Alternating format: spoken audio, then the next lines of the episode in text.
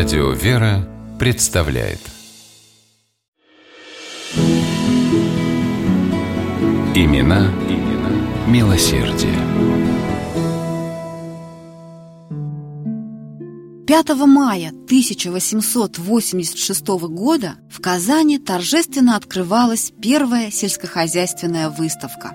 Ее павильоны развернулись прямо под открытым небом. Кузнецы раздували мехи и под восторженные возгласы зрителей лихо ударяли тяжелым молотом по горящей, как жар, подкове. В деревянном загоне важно вышагивали породистые барашки. Здесь можно было выбрать семена и саженцы на любой вкус, попробовать татарский плов и русскую кашу, отведать крепкого чая с молоком или горячего ароматного сбитня. В толпе народа стоял высокий элегантный мужчина с пышными седыми усами – он улыбался и радостно думал. Получилось. Это был казанский губернатор Николай Ефимович Андреевский, который и организовал выставку, потратив на нее немало сил и средств, в том числе из собственного кармана. Андреевский не был богачом, но если речь шла о пользе для ближних, о возможности сделать людей хоть немного счастливее, Николай Ефимович был готов щедро делиться тем, что имел. В детстве его дед, священник и мудрый человек, часто повторял слова Христа из Евангелия от Иоанна «Потому узнают, что вы мои ученики, если будете иметь любовь между собою». Своему внуку он наказывал любить людей и всегда делать для них добро.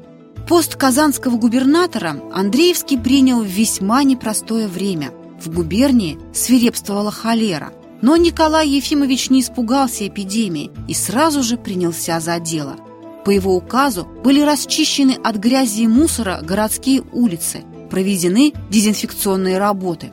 Он выделил большие средства на устройство лазаретов и вознаграждал врачей, медсестер и сиделок, работавших в них. Во всех храмах города Андреевским были заказаны молебны об избавлении от болезни. Вскоре эпидемия начала отступать, но за одной бедой последовала другая. Губернию постиг страшный неурожай. И здесь Николай Ефимович не растерялся. Наладив поставки зерна из других областей, он распорядился оказывать безвозмездную помощь пострадавшим и голодающим. Одним словом, с первых же дней губернатор проявил себя как чуткий, неравнодушный к проблемам и нуждам простых людей человек. Когда ситуация более-менее нормализовалась, Андреевский не прекратил заботиться о жителях губернии. В 1885 году Николай Ефимович с привлечением собственных средств открыл в Казани богадельню с домовой церковью для неимущих вдов и сирот духовного звания.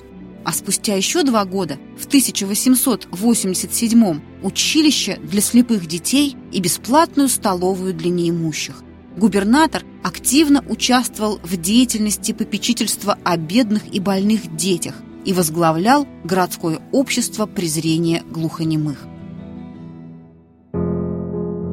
На средства Андреевского в Казани была открыта первая церковно-приходская школа и устроен общественный сад. Щедрыми пожертвованиями поддерживал губернатор и Казанский Богоявленский собор.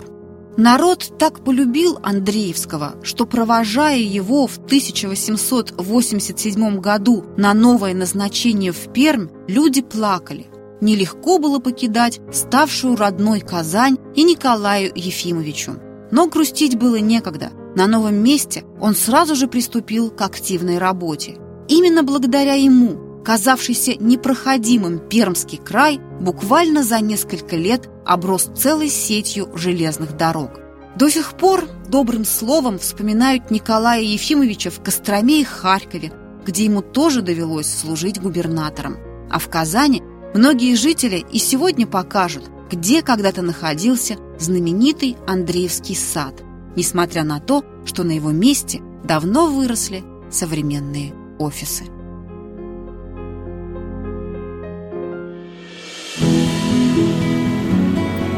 Имена, имена милосердие.